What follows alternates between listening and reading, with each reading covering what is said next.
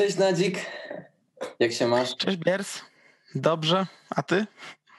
Wiesz co, przez większość roku się miałem źle, ale teraz się miewam bardzo, bardzo dobrze. E, zaszła mnie taka zmiana. W ogóle ja odniosłem takie wrażenie, że większość ludzi się miała źle w tym roku i ogólnie a, nie był to dla większości ludzi jakiś szczególnie produktywny, dobry rok, ale odniosłem takie wrażenie, może źle, śledząc Twoje media społecznościowe, że Ty e, byłeś taki, że skorzystałeś z tego wszystkiego. I nie wiem, Ty chyba jesteś teraz jakimś e, adminem, tak? Wikipedii, ale do tego dojdziemy. Najpierw mi powiedz, e, poza tym właśnie, poza tą kwestią Wikipedii, jak, jak, jak ci minął ten rok? Bo właściwie mamy sam koniec. Ten rok. E, dobrze. Na początku były to bardzo długie dwa miesiące. Jak teraz myślę w, tak w retrospekcji, co się działo w styczniu, w lutym, mam wrażenie, że ta moja pierwsza sesja na studiach to trwała po prostu cztery miesiące zamiast dwóch tygodni. I to się wszystko tak wlokło i dłużyło, i ten czas płynął tak wolno, że człowiek chciał, żeby przyspieszył. E, później pamiętam serię memów, że z, y, początek roku już nie, zaczął zaskakiwać. Na początku y, eskalacja konfliktu między Stanami Zjednoczonymi na Bliskim Wschodzie, zabicie generała, później y, początek protestów w Hongkongu, później pożary w Australii i już człowiek myślał, że to nie może być wcale tak gorzej. No i pamiętam do dzisiaj, jak po prostu w marcu e, yy, przeczytałem, że chyba WUM jako pierwszy zamyka zajęcia e, przez koronawirusa i wszyscy tylko czekali na zarządzenie rektora Uniwersytetu Warszawskiego, no, który poinformował, że jest laba. Na początku wszyscy się śmiali, że to będą koronalia, że to bardzo szybko, trzy tygodnie i wrócimy na zajęcia. No to y, muszę powiedzieć, że ja to akurat jestem dziwnym człowiekiem i na moim uniwersytecie byłem wiele razy w tym roku, ale część moich znajomych, która była ostatni raz na zajęciach na początku marca, y, to nie była tam do dnia dzisiejszego. Y, mhm. Także to nie jest tak, że to szybko minęło. Mm. To się jakoś nie zapowiada, żeby zmieniło też chyba w najbliższym czasie. E, nie mi o tym mówić. E, to decyzje są o wiele powyżej mojej wypłaty. Tak ściągnę z mhm. angielskiego kalkę. O tym będzie decydował e, doktor Czarnek oraz w moim przypadku profesor Nowak. Także podejmą decyzję, czy wracamy, czy uczymy się dalej zdalnie. Mm, I muszę, tak jak pytasz, jak minął ten rok, y, no to ja powiem, że bardzo szybko od tego czasu. Potem tak naprawdę marzec, kwiecień, maj, czerwiec, lipiec. Jak człowiek sobie pomyśli, że wakacje, czyli wrzesień był już ponad kwartał temu, to ja nie wiem, gdzie się podział październik, listopad i grudzień. Te trzy miesiące yy, pstryk, yy, jak zbicza czasu. Yy, kiedyś była taka piosenka, jak byłem w szkole podstawowej, że cztery lata, no a tutaj trzy miesiące niczym zbicza czasu. E, no i teraz powoli zaczyna on zwalniać znowu. Okej. Okay. I ogólnie się w tym wszystkim jakoś nie czuję źle, rozumiem. Mm, to też jest pytanie, na które zakładam, że można by książkę napisać. Mm. E, w sprawie czucia się dobrze, źle, muszę powiedzieć, że to zależy. Na początku, jak był marzec, była największa panika, było nazwijmy to wolne e, w cudzysłowie. E, to muszę powiedzieć, że ja czułem się dobrze na samym początku, bo to było trochę wolnego czasu, można było nadrobić rzeczy niezwiązane z pracą, niezwiązane z uniwersytetem, e, no i człowiek miał ten czas dla siebie.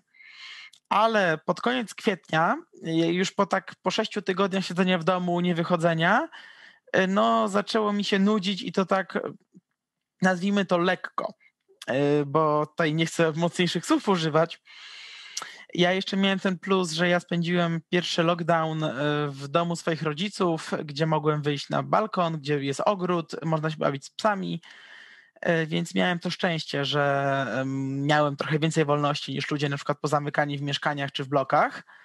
E, więc no, tego pierwszego lockdownu, początek wspominam dobrze, bardzo mi pomogło, trochę takiego czasu na odsapnięcie. Na z drugiej strony w pewnym momencie taka osoba jak ja, no nie może być za długo zamknięta w, w mieszkaniu, no bo zaczyna się nudzić i nie wie, co się dzieje.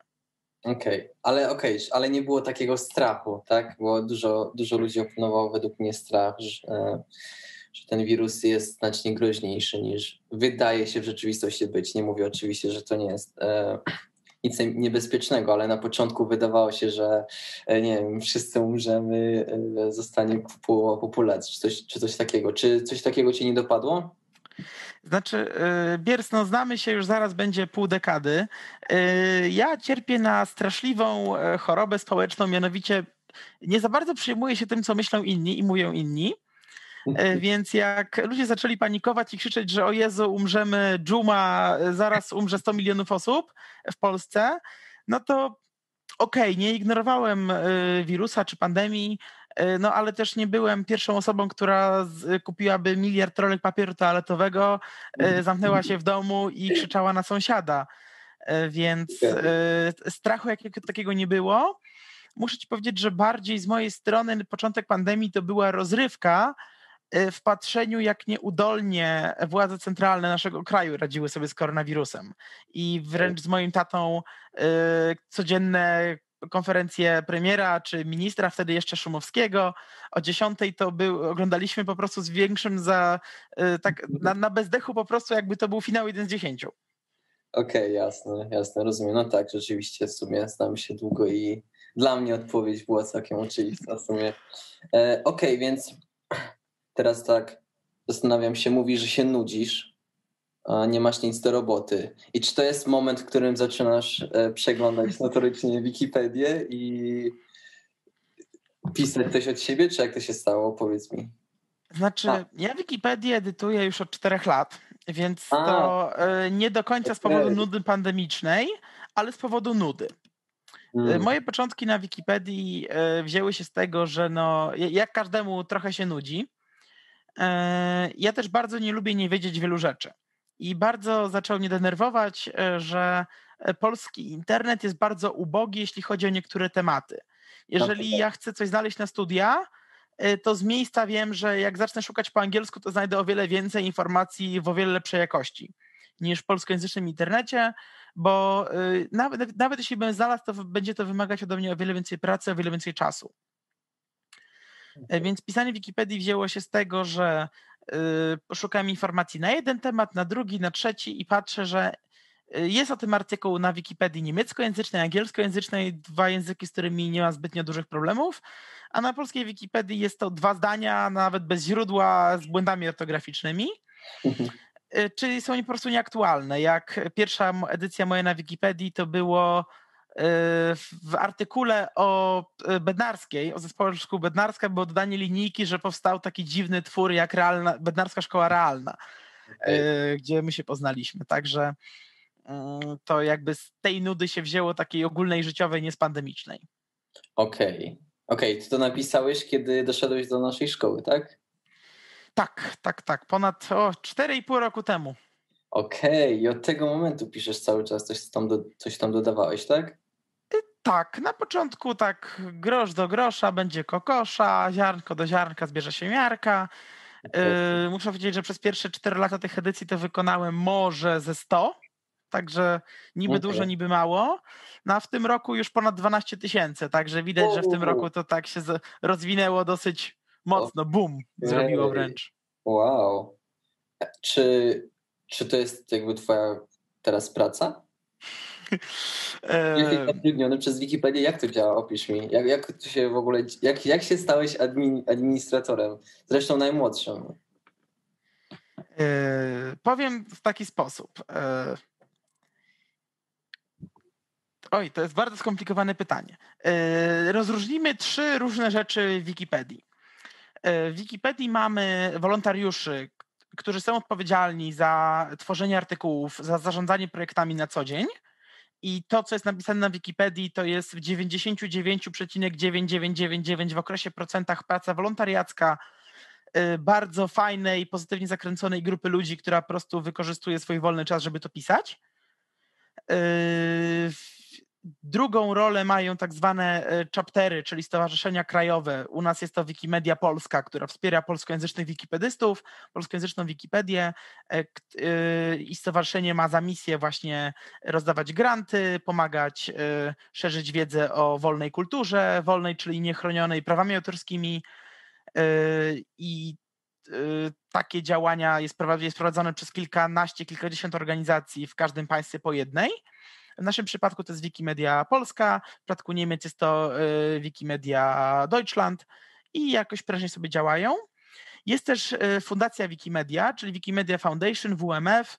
Jest to organizacja założona przez jest to organizacja założona przez Wellsa, przez założyciela Wikipedii i ona utrzymuje serwery techniczne. Ona jest właścicielem trademarków wszystkich Wikipedii i jest jakby tą stroną główną, która ten świat Wikipedii ogarnia pod jakby swoją pieczą. Czyli jednocześnie pomaga, zatrudnia tutaj inżynierów, programistów, którzy programują cały system, cały język, który jest napisany na Wikipedia, a z drugiej strony zbierają pieniądze na utrzymanie i serwerów, i swoich działań Y, pomocowych y, wikipedystom. Okay. Wikipedię edytuję ja hobbystycznie, tak jak mówiłem, od czterech lat. Jest to praca jak najbardziej wolontariacka. Mhm. I administratorzy Wikipedii również są, y, również są osobami, które są wolontariuszami. To jest ich wolny czas. Okay. Administratorów na Wikipedii jest obecnie 99. Wszyscy czekamy na setną osobę. Zastanawiamy się, kto to będzie. Yy, I administratorem Wikipedii może zostać każdy. Jest to bardzo jasno powiedziane, tylko że ten każdy no to musi być osoba, którą społeczność sama wybierze. Żeby być wybranym administratorem Wikipedii, musisz posiadać zaufanie, doświadczenie, wiedzę, yy, o której wiedzą inni użytkownicy i będą ci w stanie powierzyć bardzo poważne uprawnienia, bo tak naprawdę to są najwyższe możliwe uprawnienia w naszych projektach i wymaga to, zaufa- y, wymaga to progu wyborczego 80% poparcia. Czyli 80% z tych 99 adminów musi to. Nie. Nie, nie, nie. Wybory są powszechne. Każda osoba może cię poprzeć, każda osoba może zagłosować przeciw, każda osoba może dać komentarz i nie zabrać głosu konkretnego. Y, no i w tym roku mieliśmy dwa wybory na, administrat- dwa wybory na administratorów. Y, dwa zostały przyjęte za, dwa zostały odrzucone. Okay. No bo 80% jest bardzo wysokim progiem. Wystarczy, że nadepniesz na stopę 10 osobom czy 20 i y, jeden administrator w tym roku został wybrany z poparciem dokładnie 80%. Okay. Już mu ludzie pisali kondolencje, że sorry, że nie wygrałeś, a w ostatniej sekundzie przez zmianę głosu jednej z osoby głosujących został wybrany administratorem i sprawuje się bardzo dobrze. Okay. Działam też w Stowarzyszeniu Wikimedia, naszym polskim tutaj, e, e, naszym polskim chapterze, e, do czego skłoniło mnie poznanie bardzo fajnych osób. Napisałem wczoraj post na Facebooku, który mówi, że każdemu z Was polecam poznać wikipedystę, bo jest ich więcej niż sądzicie, bo wikipedystów jest prawie 4000, którzy edytują Wikipedię raz w miesiącu, więc statystycznie jest szansa, że każdy z nas otarł się e, o osobę, która choć raz zedytowała coś na Wikipedii. I są to osoby najdziwniejsze. Teraz jedną z takich wschodzących gwiazd Wikipedii jest 13-latek, hmm. e, nazywa się Kacper, e, który edytuje bardzo aktywnie artykuły związane ze swoją małą ojczyzną, skąd pochodzi. Mamy też osoby, jak na przykład profesor Dariusz Jemielniak, który jest profesorem mojej dziedziny, czyli zarządzania i zaczynał też od hobbysty, wikipedysty i zrobił karierę naukową. Najpierw stopień doktora, potem habilitację, potem profesurę na temat zarządzania społecznościami internetowymi. Na przykładzie Wikipedii napisał tym parę książek, a teraz jest członkiem dziewięcioosobowej Rady Nadzorczej Fundacji Wikimedia Światowej. E, więc jak widać, bardzo aktywnie e, kariera jego się potoczyła dobrze i e, jak widać też profesorowie również zajmują się Wikipedią, więc to nie jest tak jak nam się mówi w liceum, że jest to słabe źródło i nie powinno się z niego korzystać.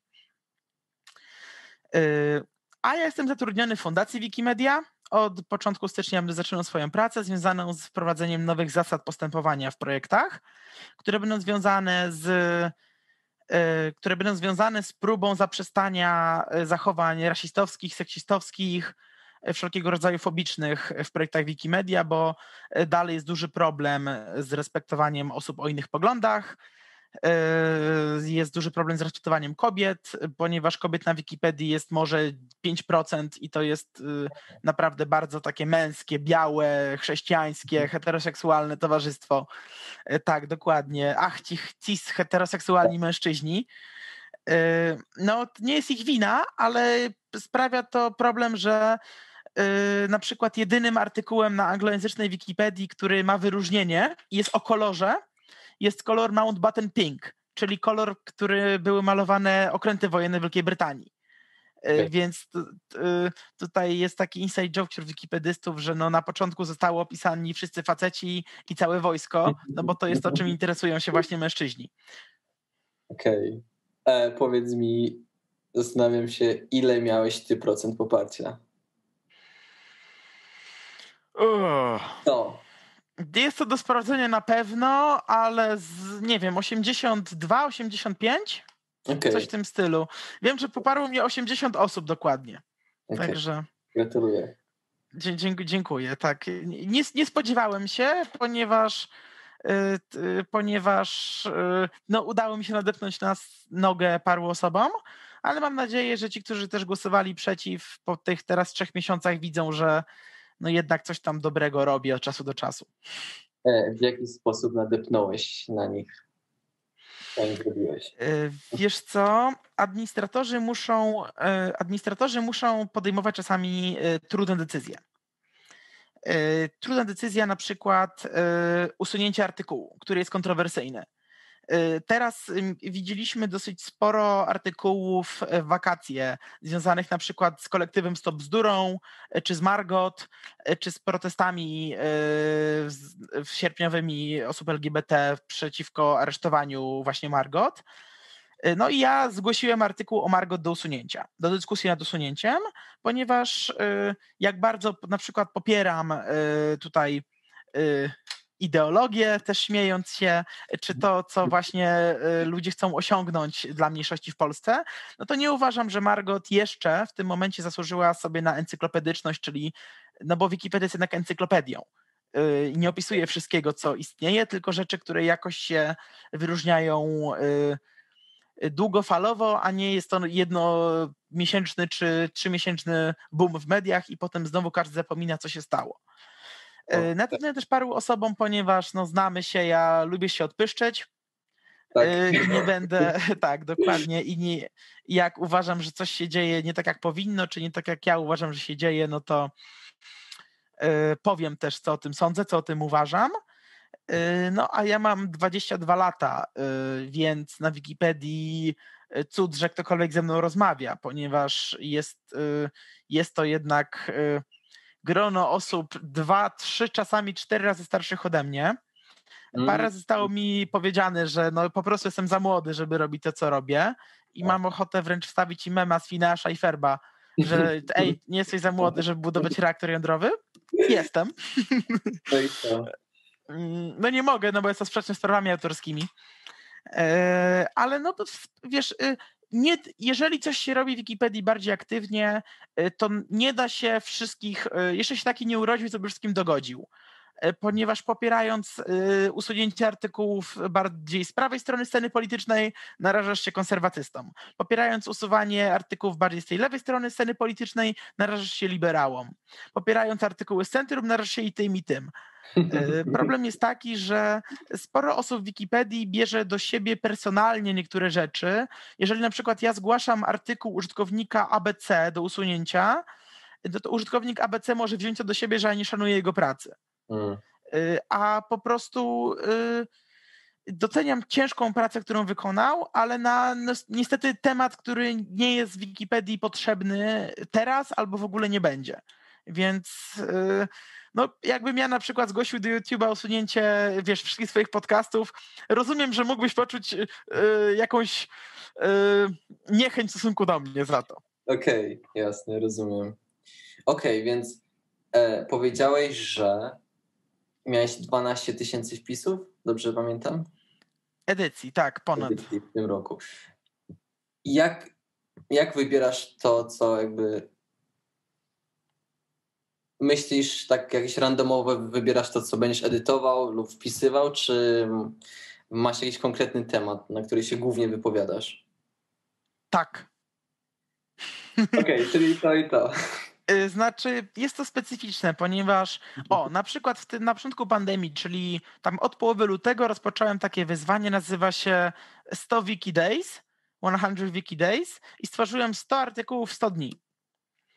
Okay. Codziennie po jednym i znalazłem sobie taką niszę, która mnie interesuje, a jest bardzo mało opisana y, jest bardzo mało opisana w, w polskiej Wikipedii. Są to, to, są to szwajcarskie gminy. Okay. E, ponieważ w Szwajcarii gmina nie jest taką gminą jak u nas w Polsce, tylko jest e, może o wiele więcej, a tak naprawdę z 2000 jest opisane może jakieś 400. Więc ja sobie znalazłem te gminy i na podstawie danych statystycznych pisałem 100 artykułów o nich. I do tego stopnia mnie to zainteresowało, że w tym semestrze na Uniwersytecie Warszawskim w ogóle wybrałem przedmiot związany z historią Szwajcarii i Liechtensteinu. Okay. Bo jest to bardzo ciekawe, jak oni sobie radzą. W ostatnich dniach stworzyłem na przykład trochę artykułów związanych ze szwedzkimi nagrodami literackimi, ponieważ teraz jest konkurs na Wikipedii, który y, Wikimedia Polska współorganizuje z Fundacją Olgi Tokarczuk oraz z ambasadą Królestwa Szwecji w Polsce. Związany z promocją właśnie działalności poetek, pisarek y, i noblistek y, oraz tematami z ich życia. E, więc tak edytuję, ale napisałem też na przykład artykuł o Ibiza Gate, czyli o aferze związanej z kanclerzem Austrii, e, gdzie wicekanclerz chciał sprzedać przetargi rządowe rosyjskiej dziennikarce, która była podstawką. Czy napisałem też artykuł o, w marcu ja zacząłem artykuł o pandemii COVID-19 w Polsce, który w tym roku przeczytało ponad milion osób więc e, tutaj też e, opłaca się pisać na tematy takie gorące. E, są to bardzo różne tematy. Jak coś mnie zainteresuje, to o tym napiszę. Aczkolwiek często też się zdarza, że jest interesujący temat, a ja nie mam dostępu do źródeł na jego temat, mm, albo nie mam wystarczającej wiedzy, żeby o tym opisać dobrze i wolę stawić to innym. Okej. Okay. I teraz się na przykład zastanawiam nad czymś. Załóżmy, że wybrałeś sobie jakiś temat, na który chcesz e, napisać na polską Wikipedię. Czy są sytuacje, w których po prostu wchodzisz na artykuł na, na ten temat e, na angielską Wikipedię i to jest twoje główne źródło, czy e, skąd, jak wygląda ten cały proces twój? Skąd bierzesz źródło? Hmm, znaczy, Wikipedia nie może być źródłem dla Wikipedii. Okay. Ponieważ Wikipedia jest pisana na podstawie źródeł. Więc to by było tak, jakbym ja teraz napisał mój licencjat i y, Biers Adajew powiedział mi, że. Okay. To zamiast pisania tego, to ja bym wolał wziąć tę samą książkę, którą ty przeczytałeś i napisać na jej podstawie. Y, więc y, czasami na przykład napisałem artykuł rok temu o premierze Wielkiej Brytanii. Bo nie było takiego artykułu, byłem wręcz zdziwiony, że premier Wielkiej Brytanii jest artykułem nieistniejącym, bo wydaje się, że jest to dosyć ważna osoba, ważne stanowisko. Wszedłem na stronę y, anglojęzyczną y, na artykuł Prime Minister of Great Britain y, i zobaczyłem, z jakich książek korzystała osoba, która to opisała, z jakich artykułów. I na podstawie tych książek stworzyłem jakby swój artykuł. Tego, co było dostępne w internecie, co było zdigitalizowane, tego, co byłem w stanie złapać w bibliotece na przykład na Koszykowej, czy bibliotece Uniwersytetu Warszawskiego. Ale nigdy na podstawie Wikipedii jako takiej, bo to jest hearsay, to jest pisanie na zasadzie wiadomości z czwartej ręki. I okay. no jest nieakceptowane i też no byłby to jeden z powodów, dla którego ktoś mógłby wrzucić mój artykuł do usunięcia. A no nie po to się siedzi nad artykułami czasami po 2-3 godziny, po 10, po 20, żeby ktoś to usunął. Okej, okay, okej, okay, jasne. Czy miałeś jakieś artykuły zgłaszane do usunięcia przez innych? Na początku. Na początku y, tutaj y, w pewnym momencie prawie odszedłem z Wikipedii z tego powodu, aczkolwiek jestem upartą bestią i jak ktoś mi mówi, że czegoś nie mogę, to tylko będę y, bardziej tego chciał. Tutaj chciałbym pozdrowić moją szkołę średnią i inside joke. Nie, nie, bardzo, bardzo mi się podobało. Ale na początku samym tak, utworzyłem artykuł, wtedy jeszcze nie wiedząc, co w Wikipedii powinno być na temat wyborów prezydenckich w, 20, w 2020 roku. a pisałem go, wiesz, w roku 2016, kiedy jeszcze nic nie było wiadomo, nie było wiadomo, kiedy wybory będą, kto będzie startował. E, napisałem go na podstawie jakichś anglo, anglojęzycznych y, takich faktów, czy znaczy takich gazet, wiesz, bardziej publicystycznych, typu Fakt, Angora, a nie jakichś faktycznie mhm. szanowanych pism. No i ten artykuł został zgłoszony do usunięcia w, w, ogóle przez osobę, która nie wiem, czy o tym pamięta, ale do, teraz mam z nią bardzo dobry kontakt i prywatnie, i właśnie na Wikipedii. I parę moich artykułów, jak tak się bardziej zaangażowałem rok temu, jak wrzuciłem je właśnie, to też zostały usunięte. Część przez zły styl, część przez takie proste rzeczy jak błędy interpunkcyjne, część przez to, że na przykład pisałem je z głowy, a nie ze źródeł. No ale na podstawie tego i wskazówek, które stawiło mi parę osób, no zacząłem pisać po prostu lepsze, bo to nie traktuje tego jako kary, że ktoś ci usunie artykuł, tylko potem czytasz dyskusję, na podstawie której go usunięto i dowiadujesz się, co w nim było nie tak. Na przykład zła kategoria, zła nazwa, złe źródła. Yy, no i w pewnym momencie człowiek już Y, już wie. Jak teraz pisze do mnie mój znajomy, hej słuchaj, czy mogę o tym napisać na Wikipedii, to ja bez zastanowienia się powiem nie. Okay. Bo y, mnóstwo osób chciałoby mieć siebie opisanego, czy swoją firmę, y, no ale niestety Wikipedia nie jest miejscem, w którym można napisać artykuł o Januszek z budownictwo spółka ZO. 5000 zł kapitału zakładowego. Tutaj zasmuci to mnóstwo osób, ale niestety nie jest to miejsce na takie rzeczy. Okej, okay, jasne, rozumiem. E, ile czasu tak średnio spędzasz w tygodniu na Wikipedii? Wiesz co? Zakładam, że jest narzędzie, które to liczy, ale wcale nie tak dużo. Ja korzystam z tego, że pracuję na komputerze stale od, od zawsze, tak naprawdę, od, odkąd zacząłem coś robić. E, I zdarzy mi się zerknąć parę razy w ciągu dnia Y, jeżeli mam trochę wolnego czasu, no to faktycznie w jeden dzień może spędzę godzinę czy dwie. Y, no ale też uważam, żeby nie przesadzić, bo to jednak jest hobby. Y, no i z Wikipedii nie, jakby nie masz pieniędzy, które ci zapłacą za takie normalne czynności życiowe. No i też trzeba uważać, jak na każdą rzecz, którą lubimy, no żeby się trochę nie uzależnić, tak? Bo to widzę, że dla niektórych wikipedystów to jest gorsze niż Facebook ponieważ są osoby, które mają, wiesz, po setki tysięcy edycji w ciągu paru lat, więc no to matematycznie wychodzi, że ktoś spędza na Wikipedii 4 godziny dziennie, a spędzają 4 godziny dziennie nad czymś, czy faktycznie może tego czasu nie jest lepiej z, inaczej za, zastosować. Nie mówię, że to czas źle zużyty, bo na pewno nie jest zmarnowany, ale w pewnym momencie no, człowiekowi zapala się taka lampka, że okej, okay, na dzisiaj koniec. Okej, okay. okej. Okay mega fajnie, że to robisz. Czy, czy ty wiążesz z tym swoją przyszłość, tak dalszą? Czy to jest po prostu coś, co cię teraz zainteresowało i na razie po prostu chcesz to robić, bo to jest przyjemne? Czy masz w głowie jakiś, jakiś większy plan na to?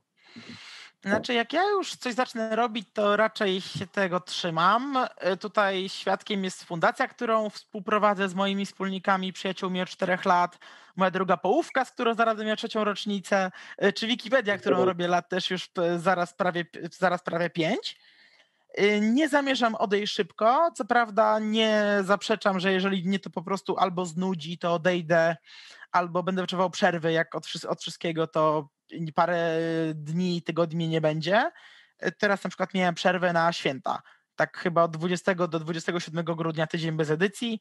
Y, już mi parę osób y, napisało dla żartów na naszym Discordzie, że Nadzik, co się dzieje. tak, także śmiesznie.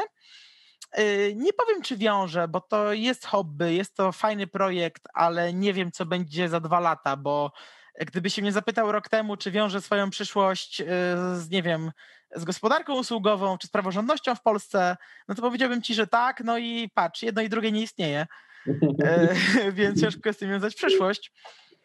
E, ale e, na, na, kolejne pół roku co najmniej planuję w Wikipedii zostać, ponieważ jak mówiłem, zaczynam w styczniu pracę, mam umowę na 6 miesięcy, więc zobaczymy jak to pójdzie, jak, jak moja praca spodoba się moim przełożonym. Okej, okay, kończąc temat Wikipedii, jaka jest jedna najważniejsza, największa lekcja, którą wyniosłeś z robienia tego tak intensywnie w tym roku? Ale ogólnie też tak naprawdę. Oj, jest, jest parę.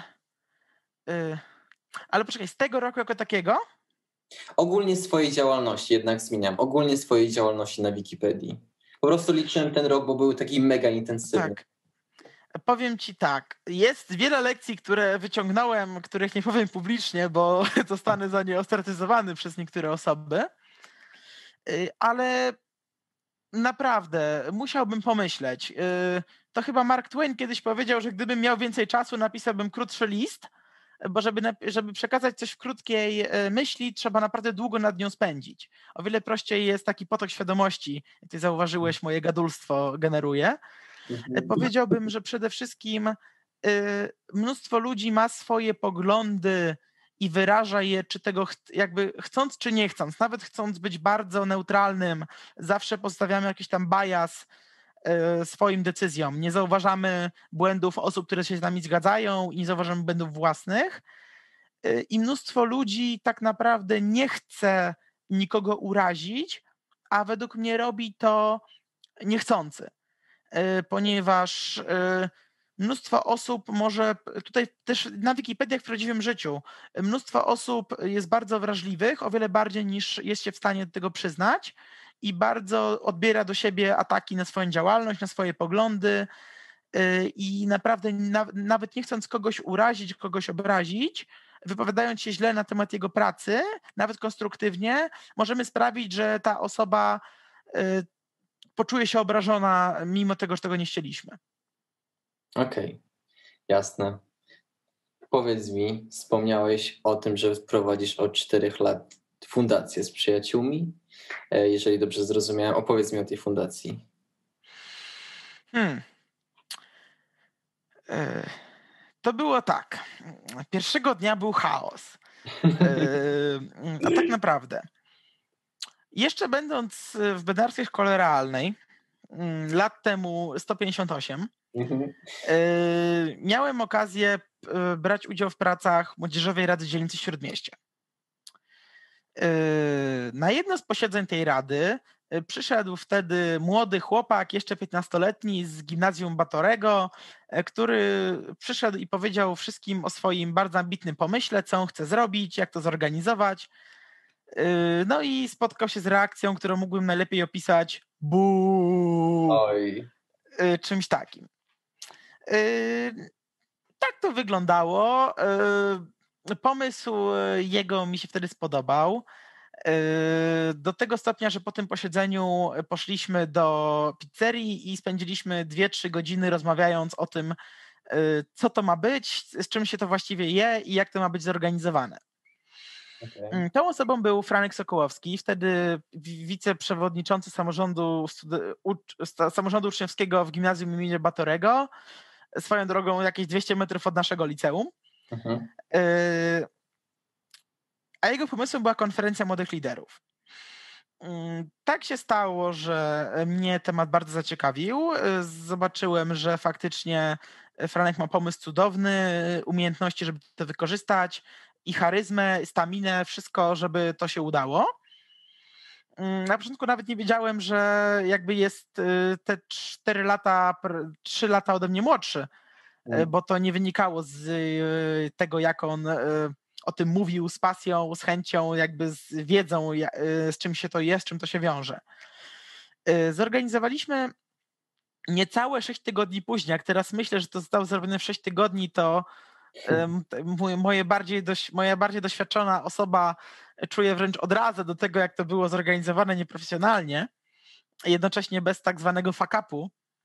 Mhm. E, zorganizowaliśmy konferencję, na którą przyjechało 250 osób z całej Polski i wśród gości mieliśmy między innymi Adama Bodnara, Rzecznika Praw Obywatelskich, Agnieszkę Holland, E, której nie trzeba przedstawiać. Mieliśmy e, założyciela firmy CD Projekt Red, której również nie trzeba nikomu przedstawiać. Mieliśmy Marka Michalaka, e, Rzecznika Praw Dziecka, którego tutaj młodzieżowego doradcę i cudownego człowieka Mateusza miałeś parę odcinków temu jako gościa. Mm, I ta konferencja się udała, wbrew wszystkiemu, co nam było mówione i w mojej szkole, i w szkole Franka, i wśród naszych znajomych, że e, to troszeczkę e, za wysokie progi, że nie powinniśmy, bo to nie ma sensu, bo to z tego nic nie będzie. Mm. E, no to troszeczkę jak w filmie o pszczołach, gdzie jest powiedziane, że pszczoły matematycznie nie powinny latać, ponieważ mają za małe skrzydełka do swoich ciężkich odwłoków. Y, no ale pszczoły tego nie wiedzą, więc latają. No to tak jak my troszeczkę, nie wiedzieliśmy, że to było niemożliwe i to się udało dzięki y, no właśnie tytanicznej pracy Franka i naszej całej ekipy. Y, I jakieś pół roku później Franek wyszedł z pomysłem, że jak najbardziej można by zorganizować drugą edycję konferencji. Tylko, że już jakby nauczeni, z czym to się wiąże, że nie można od tak zrobić wydarzenia dla 250 osób w prestiżowym miejscu na Starym Mieście i jakby nie ponosić za to żadnej odpowiedzialności, została powołana do życia fundacja na rzecz polskiej młodzieży imienia Ludwika Reichmana, mm, której miałem przyjemność być pierwszym prezesem. Mm, teraz y, urząd ten pełni właśnie Franek y, po skończeniu 18 lat. Y, I pod szyldem tej fundacji zorganizowaliśmy drugą edycję konferencji, która odbyła się w 2018 roku w Teatrze Palladium. Było na niej prawie 650 osób. Wow. Trzecie, tak, trzecią edycję, która była w Warsaw Spire, już bardziej kameralnym gronie, bo niecałe 200. I czwarta edycja w tym roku, planowana najpierw na wiosnę. Na wiosnę wiemy, że COVID happened, więc ta przełożona na wrzesień. E, gdzie właśnie w takim gronie bardziej kameralnym, e, tam około 100 osób, e, z przestrzeganiem reżimu sanitarnego, osłon na twarz, środków dezynfekujących, dystansu uczestników. Również udało się zorganizować konferencję tak naprawdę na, w ostatnich dniach przed drugą falą zakażeń. Okej, okay, dobra, mam parę pytań. Po pierwsze, no rozumiem, że na początku Franek, tak? Dobrze pamiętam? Tak. E, ma 15 lat, a ty masz 18? E, 18 jeszcze, tak. Okej, okay, więc dobra, więc mamy 18-latkę, 15-latkę. Jak to się dzieje, że w 6 tygodni ogarniacie, nie wiem, Agnieszkę Holland i e, dyrektora CD, Projekt Red? E, jak to zrobiliście? E, no tutaj to, troszeczkę... To, o których nie możesz mówić. Tak, tak, to jest objęte tajemnicą handlową oczywiście. Znaczy powiem ci tak... Yy Y, to, jak się udaje załatwić każdą rzecz, zorganizować, y, to można na ten temat napisać osobny artykuł czy nawet książkę. Y, prawda jest taka, że taki z angielskiego perseverance troszeczkę, Franka głównie był taką siłą pociągową tego. I takie jakby mm, nazwijmy to chęć do, do zorganizowania czegoś i nieważne ile razy powiedzą ci nie. E, ponieważ to, co ludzie widzą, to fakt, że my mieliśmy właśnie Agnieszkę Holland, Marcina Iwińskiego, e, czy Janusza Gajosa, e, czy dyrektora Banku Światowego. To są jakby te duże nazwiska, które przyszły i które były. Co? Nie, mówię, jestem pod wrażeniem po prostu. No, to są te nazwiska, które były, które przyszły. Mm, ale to jest troszeczkę tak jak na przykład wchodzenie na siłownię. To, co ludzie widzą, to piękne, wrzeźbione ciało, opalone. O Jezu, jak y, on to pewnie tak, y, nie wiem, chirurdzy mu zrobili, że tak wygląda. A to, czego ludzie nie widzą, to w przypadku siłowni jest właśnie y, trening, dieta, wstawanie o 5 rano, żeby wydoić te orzechy laskowe, innego tego typu działania. Y, a w przypadku naszej konferencji to, to jest fakt, że ja mam swoją skrzynkę KML-ową lat 3 i mam ponad 8 tysięcy wysłanych maili. Franek zakładam, że ma jeszcze więcej, a to licząc tylko nasze osoby, prywatne maile, nie licząc głównego maila, maila księgowości, y, którego również obsługuję. To są setki wysłanych zaproszeń, setki wysłanych pakietów sponsorskich do sponsorów, z których y, być może parę procent odpowiada i które potem być może parę procent Franek przekona, żeby y, zostały naszymi partnerami, czy zostali naszymi mówcami. Okay. Więc to jest po prostu bardzo duży wysiłek dosyć małego grona osób, który jakby doprowadza do sytuacji, w której możliwe jest zorganizowanie e, takiego wydarzenia. Okej, okay. jasne. Uh, mówiłeś, że w 6 tygodni ogarnęliście pierwszą edycję czy wy w ogóle spaliście przez te 6 tygodni? Jak to ogarnialiście? Hmm, czy to jest bardzo ciekawe, e, ale tak i nie.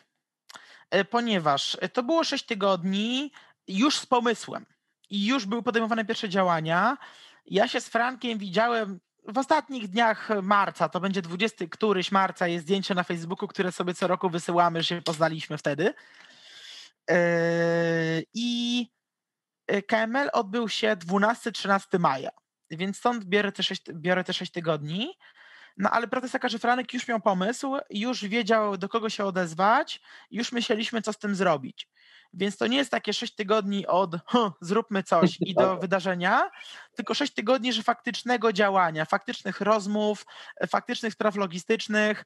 Y, ja pamiętam, że w tygodniach przed KML-em Byłem dwa razy u Rzecznika Praw Dziecka, który nam dał gadżety dla uczestników. Byłem w jednej, drugiej, trzeciej drukarni. Yy, byłem w magazynie gdzieś pod markami odebrać napój Tranquini dla uczestników i potem się okazało, że jego wcale tam nie ma i musiałem wracać do Piaseczna. Dla tych, którzy nie są z Warszawy, to no to są zupełnie dwa końce Warszawy i półtorej godziny życia stracone. Czy chociażby fakap ostatniego dnia, kiedy kurier yy, nam nie przywiózł smyczy naszych brandowanych i mieliśmy identyfikatory bez smyczy, mm. więc na ostatni moment, jakby o 8 rano w dzień wydarzenia, pisaliśmy do znajomych, hej, słuchaj, czy masz jakieś wolne smycze w domu? Wow. I dlatego na pierwszym KML-u każdy miał inną smycz e, w swoim identyfikatorze i y, uczestnicy wzięli to za jakiegoś rodzaju feature, it's not a bug, it's a feature, że hej, ale śmieszne, ale fajne, a nie wiedzą, że tak naprawdę y, my jeszcze pół godziny wcześniej przywoziliśmy do smycze, znajoma przywoziła z Radomia w reklamówce smycze, wow. które miała w domu.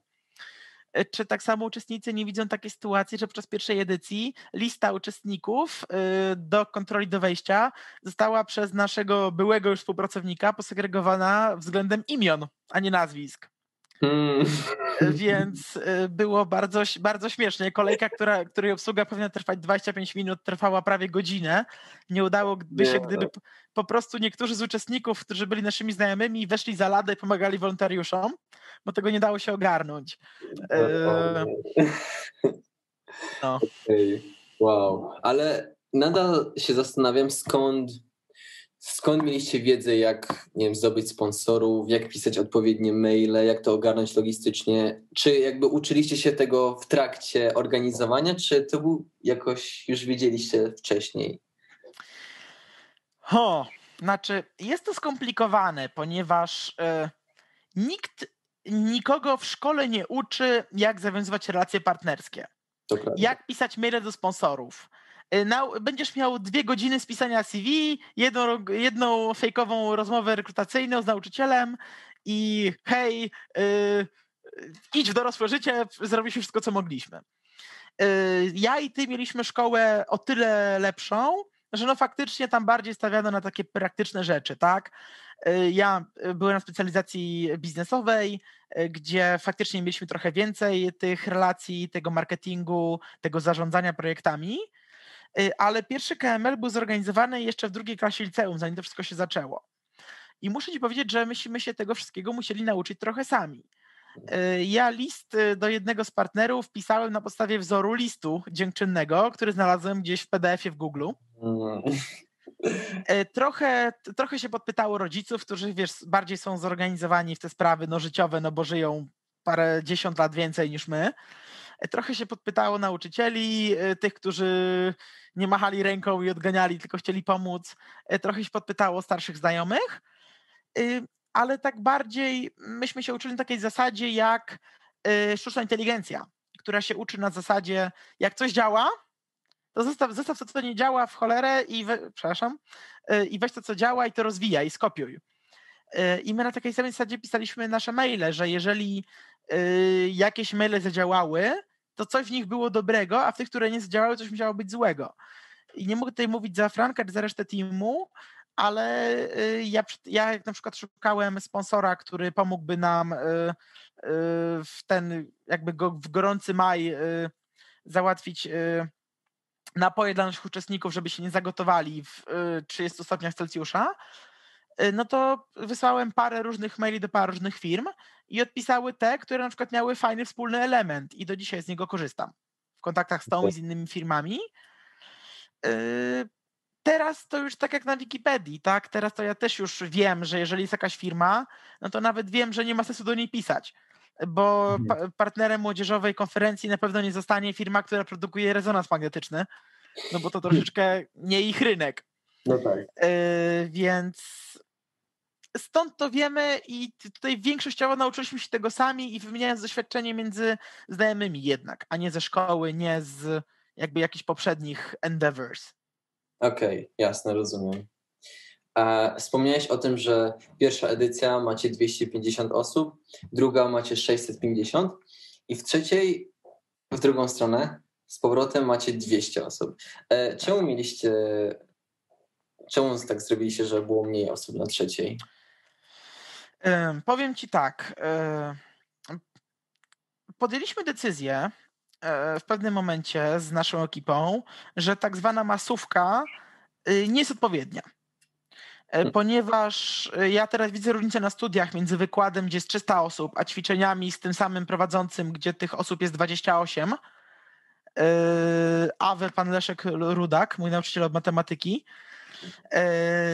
gdzie nawet jakby ktoś bardzo chciał, to na wykładzie 300-osobowym nie nauczy cię tak dobrze jak na zajęciach, yy, jak na zajęciach, gdzie jest osób 15 czy 20.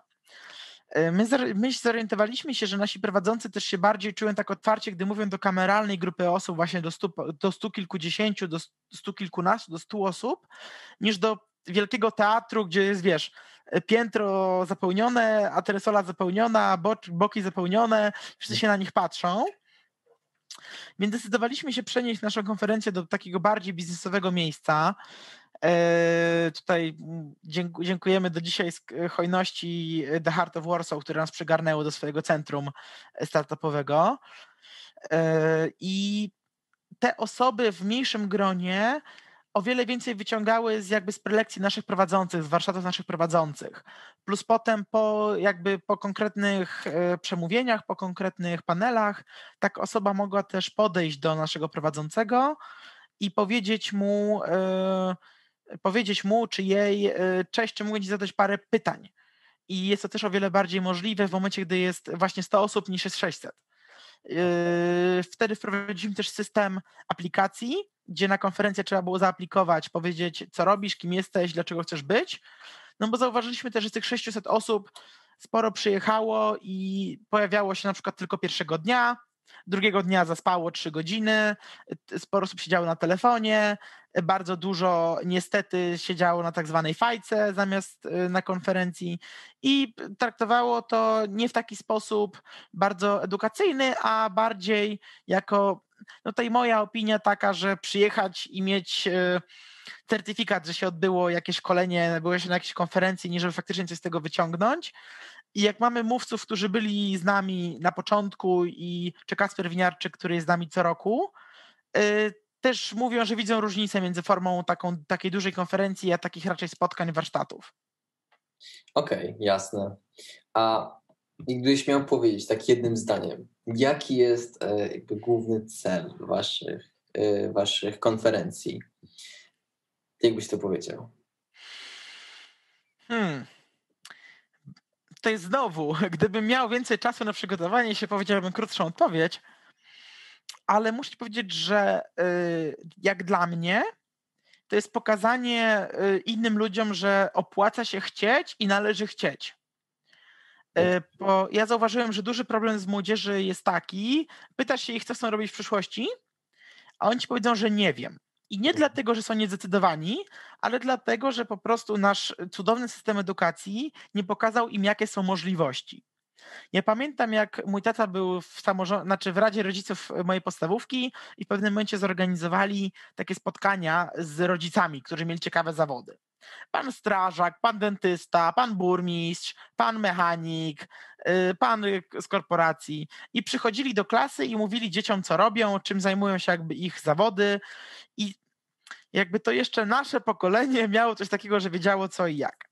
Tutaj nie chcę brzmieć jak stary boomer, ale mam, jak patrzę na przykład na pokolenie mojego brata czy mojej siostry, czyli rocznik 0205, odpowiednio 4-7 lat młodsi, różnica jest olbrzymia.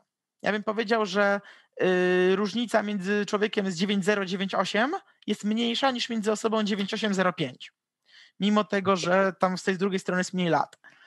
Y, to pokolenie młodsze, urodzone, jak to mówią boomerzy, ze smartfonem w ręku, z ekranikiem, na którym ciągle coś się dzieje, y, przez to, że jakby musi wiedzieć o wiele więcej innych rzeczy o świecie, jak to funkcjonuje, to nie do końca wie takich rzeczy podstawowych.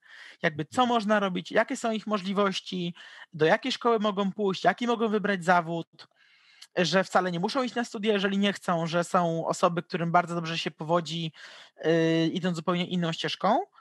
I tutaj na przykładzie tych konferencji właśnie pokazujemy, że różnymi ścieżkami można iść. Mamy, os mamy osoby, które skończyły studia i pracują w korporacjach światowych, y, awansują, zarabiają y, bardzo przyzwoite pieniądze, y, są ekspertami w swoich dziedzinach. Mamy osoby, które na przykład skończyły studia, nie poszły do korporacji, tylko poszły w świat startupów. Ten przykład Kacpra Winiarczyka, który jest odpowiedzialny za rozwój Ubera w Polsce, za doprowadzenie go do trzeciego największego rynku Ubera w Unii Europejskiej. Hmm. Mamy przykład Karola Karczewskiego, człowieka, który jest w moim wieku, e, który e, liceum skończył zdając egzaminy eksternistyczne, e, założył własny startup, który sprzedał i teraz podróżuje po świecie, douczając się w międzyczasie. E, więc chcę pokazać młodzieży, że te opcje są wszelakie. Jest i sport, jest i kultura, e, jest technika, jest, są korporacje, e, są własne biznesy. Takie pokazanie ludziom, młodzieży, jakie są dla nich możliwości, jak można do nich dojść i co robić, żeby być lepszym w tym, co się robi i być lepszym sobą. Okej, okay, czyli po prostu edukacja młodzieży jakbyśmy W dużym uproszczeniu tak. Jasne. Tak, taka re realna edukacja, tak. Okej. Okay. Super inicjatywa. Jestem, jestem pod, pod ogromnym wrażeniem i mam nadzieję, że to będziecie dalej kontynuowali. A ty normalnie uczestniczysz w tym tak samo, jak to robiłeś wcześniej, tak? Teraz? Yy, tak, dalej działam. Tutaj oczywiście nie sam. E, tutaj prezesem zarządu jest właśnie Franek już od e, ponad, już od ponad półtora roku. E, w pewnym momencie dołączył też do nas członek zespołu Łukasz Kremky, jest wiceprezesem zarządu, tak jak ja. Też bardzo aktywnie działa i obaj chłopaki no poza fundacją mają swoje prywatne życie, swoje prywatne działania, ale tutaj obaj dają z siebie 110% jeśli chodzi o działania i tutaj jak najbardziej konferencja czy wszelkie inne projekty fundacji no są takim współpra współpracą między właśnie paroma osobami, znajomościami różnych osób, czy tym, co te parę osób może przynieść do stolika, kiedy razem pracujemy. Okej. Okay. E, mówiłeś przed przed chwilą o naszym systemie edukacji i właściwie każda osoba, którą miałem, no, y, to, czy to były trzy osoby jak na razie, ale wszyscy y, mówili o tym, jak słaby system edukacji mamy w tym kraju. E, rozumiem, że podzielasz to zdanie również i się zastanawiam...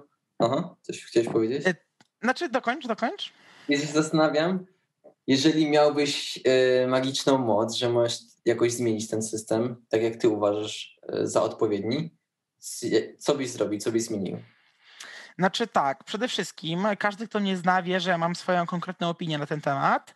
Ja uważam, że w kurykulum nauczania w szkole średniej jest za dużo matematyki, za dużo geografii, a o wiele za mało historii i religii.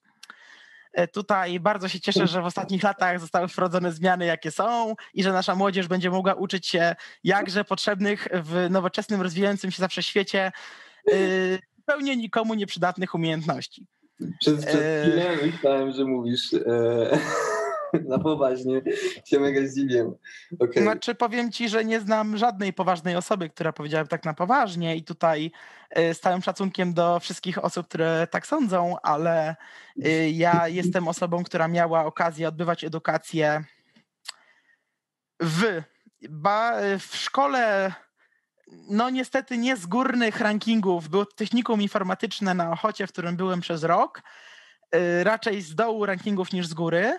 Y, w Stanach Zjednoczonych, gdzie odbywałem przez rok y, edukację w szkole publicznej oraz w liceum społecznym tutaj w Warszawie razem z tobą. Daj mi sekundkę, tylko otworzę okno. Oczywiście. Mm, muszę powiedzieć, że mieliśmy ten fart, to szczęście, ty i ja, z różnych względów, ale trafiliśmy do szkoły, która mimo wszystko pozwalała nam wybrać to, czym jesteśmy zainteresowani. Ja miałem okazję wybrać sobie rozszerzenie właśnie informatykę, angielski, niemiecki, geografię. Ty nie pamiętam, co rozszerzałeś, ale. Multimedia. Tak, a właśnie, tak, ty byłeś na specjalizacji multimedialnej i każdy z nas miał jakby możliwość y, jakby kształcenia się w tę stronę, w którą chce, co go interesuje, tak? Y, a niestety bardzo dużo osób nie ma takiej możliwości. Y, sprawa jest taka, że trzeba.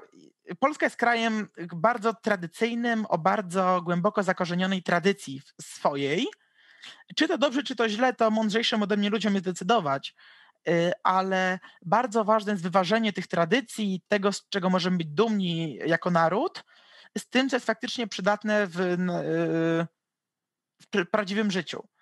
Y, troszeczkę za dużo w Polsce skupiamy się na nauce tego, jak to świetnie było kiedyś, jakim my byliśmy potężnym krajem, a za mało na tym, co się dzieje w obecnej chwili. Ponieważ Y, ja nie specjalizuję się historią, tutaj swoją wiedzą historyczną Franek y, czy chłopaki, z którymi pracuję, zawsze mi tutaj y, taki efekt wow jest z mojej strony, jak są w stanie wymienić gabinet jakiegoś premiera z czasów PRL-u co do osoby, która w nim służyła i jakie miała stanowisko. Y, ale wiedza historyczna na poziomie y, jakby szkoły gimnazjalnej, teraz już podstawowej i liceum, kończy się na II wojnie światowej i odrobinkę się mówi o tym, co się działo za PRL-u y, i odrobinkę, co się działo za Solidarności, z różnych stron na to patrząc. Doszliśmy do momentu, w którym spędzamy 8 lat podstawówki, 4 lata liceum, 12 lat mówiąc młodzieży, o ważnych sprawach, takich jak na przykład antyk, który mimo wszystko jest ważny, no bo stamtąd jakby wychodzą nasze tradycje, o prawie rzymskim, y, o średniowieczu, ale spędzamy bardzo dużo czasu też na rzeczach, który, o których warto wspomnieć, a nie do końca jakby są y, aż tak przydatne. Ja nie powiem tutaj, że nikomu niepotrzebną informacją jest data rozpoczęcia powstania styczniowego czy listopadowego, bo jest to informacja taka no, podstawowa, jeśli chodzi o polską historię. Jednak e, skupiamy się na naszej historii z przeszłości, tak jak powiedziałem, takiej jak byliśmy dużym państwem, jakim potężnym, że ho, ho, Polska po prostu, e, język polski to była lingua franca z wschodniej Europy, a nie pokazujemy młodzieży, co się działo w ostatnich 40 latach i młodzież jest w stanie bardziej zrozumieć, dlaczego wszyscy nasi sąsiedzi nas nienawidzili na tyle, żeby po prostu rozebrać nas na kawałki, niż żeby zrozumieć, dlaczego y, obecnie jakby większość Europy ma więcej powodu, żeby nas nie lubić, niż nas nie lubiła wtedy. Mhm. Y, tutaj y, wiąże się z tym, że mm, polski system edukacji i historyczny, i światopoglądowy od zawsze był wynikiem kompromisu, tak? Czy to kompromis na przykład jak był y, w latach 90. jak pisano konstytucję, był kompromis y, aborcyjny. Czy kompromisem było też wpisanie na przykład do konstytucji definicji małżeństwa jako kobiety i mężczyzny. I kompromisem było też podpisanie konkordatu. Y, czy prowadzenie takiego nauczania historycznego y, i wosowego, jakie prowadzimy. Ja bym zmienił przede wszystkim uczenie młodzieży bardziej aktualnych rzeczy zostawić tę historię w spokoju, żeby faktycznie młodzież wiedziała, e, że potop to był szwedzki, a nie szwajcarski, e, że w rozbiorach udział brała Austria, a nie Australia. E, no a że rabat to stolica Maroka, a nie zniżka w sklepie. To by się młodzieży przydało. Ale ja widzę teraz, że ludziom przydałaby się też matematyka, o wiele więcej niż jest. Tutaj oh, troszeczkę wow. hejterską hejterską z mojej strony wypowiedzią będzie powie... Słucham? Dużo osób by się z tobą nie zgodziło w kwestii matematyki. Tak. Ja tutaj mówię, że e, hejtersko z mojej strony wypowiedzią będzie, że żartem jest, że co trzecia osoba nie zdaje matury z matematyki podstawowej, e, ale to nie dlatego, że te osoby nie chcą jej zdać, tylko według mnie to jest dlatego, że ta matematyka jest nieuczona tak, jak powinna. Ja byłem uczony matematyki w Stanach, mieszkałem, miałem okazję mieszkać przez rok u nauczyciela matematyki, którym wytłumaczył mi ją bardzo fajnie. Później w liceum mieliśmy e, e, panią Peresadę niezastąpioną, która według mnie też jakby fajnie uczyła tej matematyki. Wstawki, wstawki, no możesz się nie zgadzać, tutaj opinie są różne. Zakorzeniła we mnie trochę miłość właśnie do matematyki, do statystyki, którą teraz wykorzystuję na studiach, ale sporo osób matematyki po prostu nie lubi i według mnie nie dlatego, że jest z niej gor zła, gorsza, tylko dlatego, że jej nie rozumie. A wytłumaczenie młodzieży, dlaczego jednak ta matematyka jest ważna, jest bardzo ważną sprawą. Ja na przykład za każdym razem śmieję się, kiedy widzę memy z napisem kiedy ostatni raz użyłeś wzoru sukcesowego mnożenia. Mam ochotę zrobić wtedy olbrzymi facepalm i wrzucić to na story, po czym przypominam sobie, że nie jestem boomerem i tak nie zrobię. E, ponieważ matematyka nie powinna nas uczyć wzorów sukcesowego mnożenia, e, czy wzorów na pole sześciokąta, bo to wszystko jest teraz w internecie. Ona powinna nas uczyć patrzenia na problemy, rozwiązywania ich że, że człowiek powinien wiedzieć, że z odpowiednim wzorem rozwiąże konkretne równanie, a nie powinien się tego kuć na pamięć, tak jak my się tego musieliśmy kuć. Mhm. Człowiek powinien widzieć skomplikowany problem i wiedzieć, że może go rozłożyć na mniejsze czynniki, tak jak się to robi na przykład właśnie ze wzorami sukcesywnego mnożenia, które są skomplikowanym problemem, który uczy cię, jak to rozłożyć na mniejsze czynniki. Yy, I w, taki sposób yy, moja znajoma, która prowadzi swoją firmę edukacyjną, uczy dzieciaki matematyki właśnie w podstawówce czy w liceum, one to od razu bardziej yy, łapią, są bardziej zainteresowane tą nauką. Matematyka jest też potrzebna w życiu codziennym później. Ja mam przyjemność studiować kierunek zarządzanie z wieloma osobami, które nie rozszerzały matematyki w liceum. No bo były przekonane, że idąc na zarządzanie nie przyda im się matematyka oj, jakie wielkie jest zdziwienie, jak okazuje się, że statystyka również jest rodzajem matematyki. I na studiach nagle w jeden semestr trzeba nadrobić 3 lata rozszerzenia, ponieważ profesorowie są przekonani, że całki to już każdy umie w nocy o północy. Identyczna rzecz wiąże się z fizyką. Y, mi fizyka osobiście kojarzy się z bardzo nudnymi wzorami i z prądem, bo nie rozszerzałem jej w liceum, y, ale wiem, że ona pomaga też zrozumieć świat codzienny. Yy, męczyłem się ostatnio z kominkiem, yy, mhm. który nie działał, jakby nie działał kominek u mojej babci. Przyszedł kominiarz i po prostu powiedział mi, że panie Macieju, należy rozpalić gazety, żeby zrobiło się ciepłe powietrze. Jak ono będzie ciepłe, to samo wyleci do góry kominem i on nie jest wcale zapchany, tylko po prostu zimne powietrze sprawia, że to jest w dół i dlatego się panu kopci.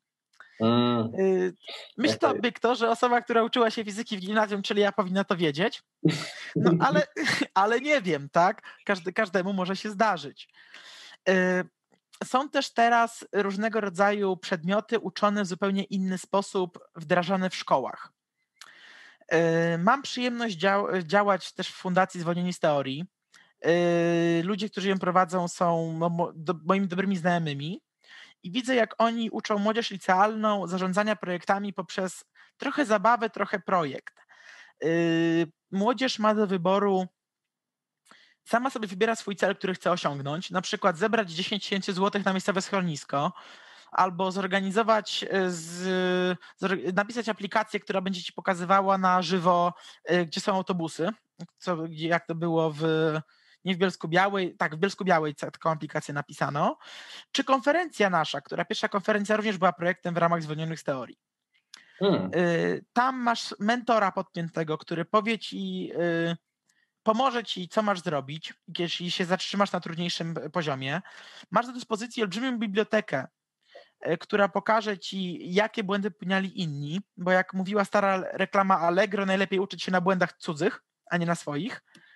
To prawda.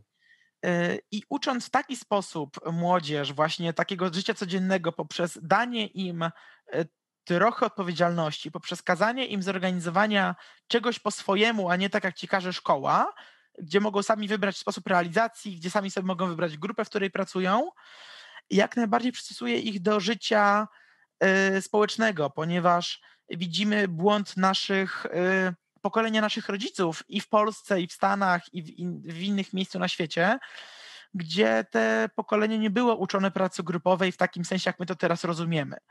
E, dlatego pokoleniu osób starszych, czy pokoleniu X, czy Y, czy właśnie tak zwanych baby boomersów, o wiele trudniej w miejscu pracy współpracować razem, zwłaszcza z ludźmi młodszymi od siebie bo oni nigdy tego nie byli uczeni i dla nich też to jest frustrujące, że coś, co kiedyś robiła jedna osoba, teraz wykonuje grupa.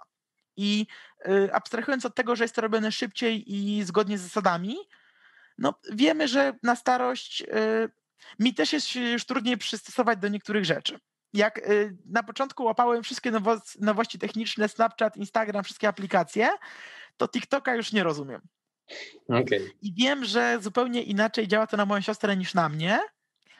I dzięki temu, że i ja się uczę pracy wspólnej, i ona, i pokolenia po niej, może uda, y, może uda nam się zmienić system edukacji w taki sposób, żeby pozwalał właśnie na więcej wolności uczniowskiej, na większy dobór tego, czym uczeń jest zainteresowany, a nie nauką y, no, takiej podstawy, bo umówmy się, do, do końca gimnazjum to się uczy, wszyscy się uczą tego samego, nieważne jakich mają nauczycieli.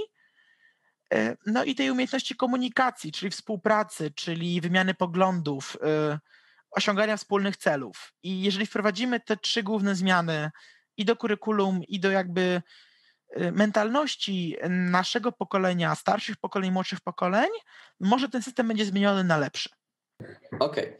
więc roz, rozumiem Twoją wizję na jakby naprawę tego a, i widzę jakby te wady, które wymieniłeś, ale zastanawiam się, czy według Ciebie jakby ta zmiana, o której mówiłeś, ona jest jakkolwiek realna w naszym kraju? Myślisz, że to, jest, to, to, są, to są zmiany, które mógłbyś wprowadzić, które mogłyby być wprowadzone rzeczywiście? Hmm, znaczy, no ja Ci powiem tak, że no nie jest to zmiana, którą ja bym był w stanie wprowadzić, e, mhm. prawdopodobnie. E, są od tego mądrzejsi ludzie. Każda zmiana jest możliwa. O wiele prościej zmienia się na gorsze, bo jak wiadomo, o wiele łatwiej jest coś zepsuć niż coś nowego stworzyć. I zmian na gorsze na świecie całym widzimy sporo w ostatnich latach. Tutaj nie będę wymieniał, ale no, trzeba przyznać, że w wielu sprawach, w wielu miejscach jest gorzej niż było lat temu kilka, y, a jedyne co jakby wiedzie się lepiej to ekonomia, ale co mądrzejsi spośród słuchaczy wiedzą, że no, ludzie to gospodarka, a nie gospodarka to ludzie. Okay. Więc fakt, że rośnie giełda, to nie znaczy, że ludziom się lepiej żyje. Yy, także tutaj bym powiedział, że sporo zmienia się na gorsze. Yy, Zmiana jest możliwa, tylko że zmiana nie może być jednostkowa. Jeżeli chcemy zrobić taki totalny overhaul, totalny remont, totalną zmianę jakiegoś systemu, to nie możemy zrobić tego punktowo. Yy, na przykładzie reformy edukacji minister Zalewskiej, reformy szkolnictwa podstawowego, widzimy, że zostało ono zrobione od początku do końca od nowa. Zmieniony system klas, zmienione plany zajęć, zmienione godziny lekcyjne, lektury, wszystko. Czy na dobre, czy na złe, historykom za 15 lat przyjdzie oceniać. Bo ja tutaj nie posunę się samym pomysł, nie posunę się do oceny samego pomysłu reformy. Co najwyżej powiem, że było zrobione to trochę za szybko. Bo też zmiana nie może przyjść za szybko, bo to wtedy wprowadza chaos. Zmiana powinna przyjść całkowita, ale wprowadzana powoli. Czyli y, nie może być tak, że jutro powiemy sześciolatkom, że hej, idziecie nagle do trzeciej klasy podstawówki, tylko że ustalimy, że na przykład w przyszłym roku temat będzie zmieniony, za dwa lata bardziej, za trzy lata osiągniemy jakby stan idealny, który chcemy osiągnąć. Mhm.